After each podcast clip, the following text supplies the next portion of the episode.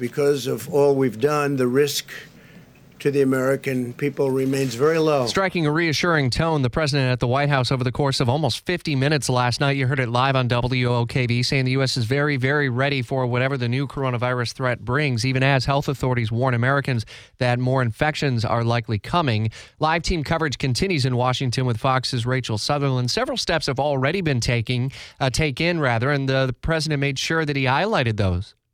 Yeah, what the first step is he said he's putting Vice President Mike Pence in charge of the coronavirus response. He was telling uh, that that the American people basically the the risk is low, saying that we are totally ready, willing, and able.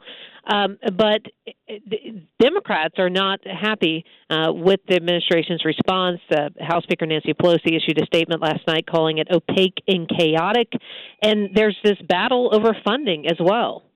Yeah, two and a half billion dollars was the funding request that came from the White House. And then we heard Senate uh, Minority Leader Chuck Schumer, I think, triple up on that one. And the president responded to that and said, "Hey, if uh, if you want to, you know, send more money uh, to the effort, go ahead and do so. You're Congress. You have the power of the purse strings anyway."